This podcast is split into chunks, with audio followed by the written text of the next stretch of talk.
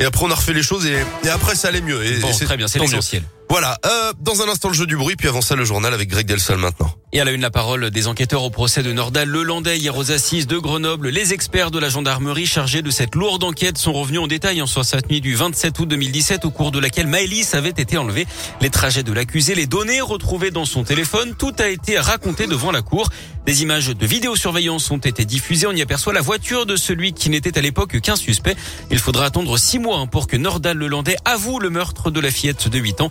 Des images de l'endroit où son corps a été retrouvé ont également été diffusées. Un moment particulièrement difficile pour le père de Maëlys. Écoutez maître Martin Vatinel, son avocat. Vous avez un homme à qui on a arraché euh, sa jeune fille, qui a eu à revivre les circonstances dans lesquelles sa fille va être retrouvée, le lieu euh, où son corps va être abandonné, et pendant de très longs mois, une période d'autant plus douloureuse que c'est une période au cours de laquelle il s'est accroché à des espoirs fous euh, de pouvoir un jour la retrouver. C'est avant tout une souffrance, et puis euh, c'est euh, effectivement un regret parce que ce temps qui est passé est un obstacle majeur à la question qui aujourd'hui le hante depuis tant d'années, qui est celle de savoir ce qui est véritablement arrivé à sa fille. Donc oui, c'est un regret. Pour les avocats des parties civiles, si Nordal Lelandais était passé plus tôt aux aveux, les circonstances de la mort de Maëlys auraient pu être clairement mises à jour. Ce vendredi, les premiers témoins vont être entendus dans l'affaire des agressions sexuelles commises par l'accusé sur deux de ses petites cousines. Le député du Rhône, Jean-Luc Fugy, tire la sonnette d'alarme. D'après lui, il aurait été visé par une quinzaine de menaces de mort depuis l'ouverture des débats sur le pass sanitaire l'été dernier. Il a publié trois extraits de lettres de menaces dans un communiqué. Il a déposé plainte pour chacun des faits. Vous retrouvez toutes les infos sur radioscoop.com.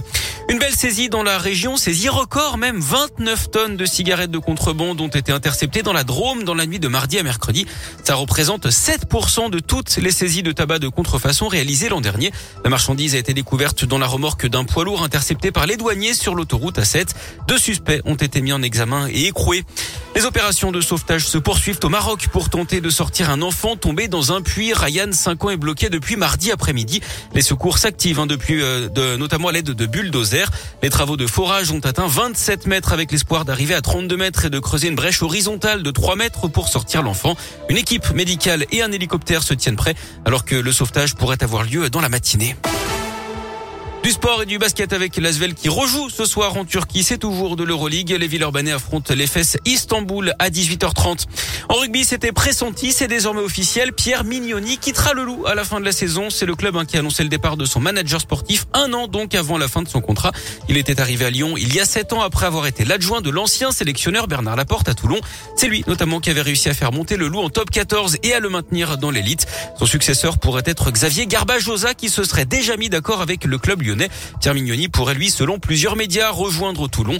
Mignoni qui sera bien sur le banc hein, demain pour la 17e journée du top 14. Le loup 3e reçoit le stade français 10e. Coup d'envoi de la rencontre à 17h.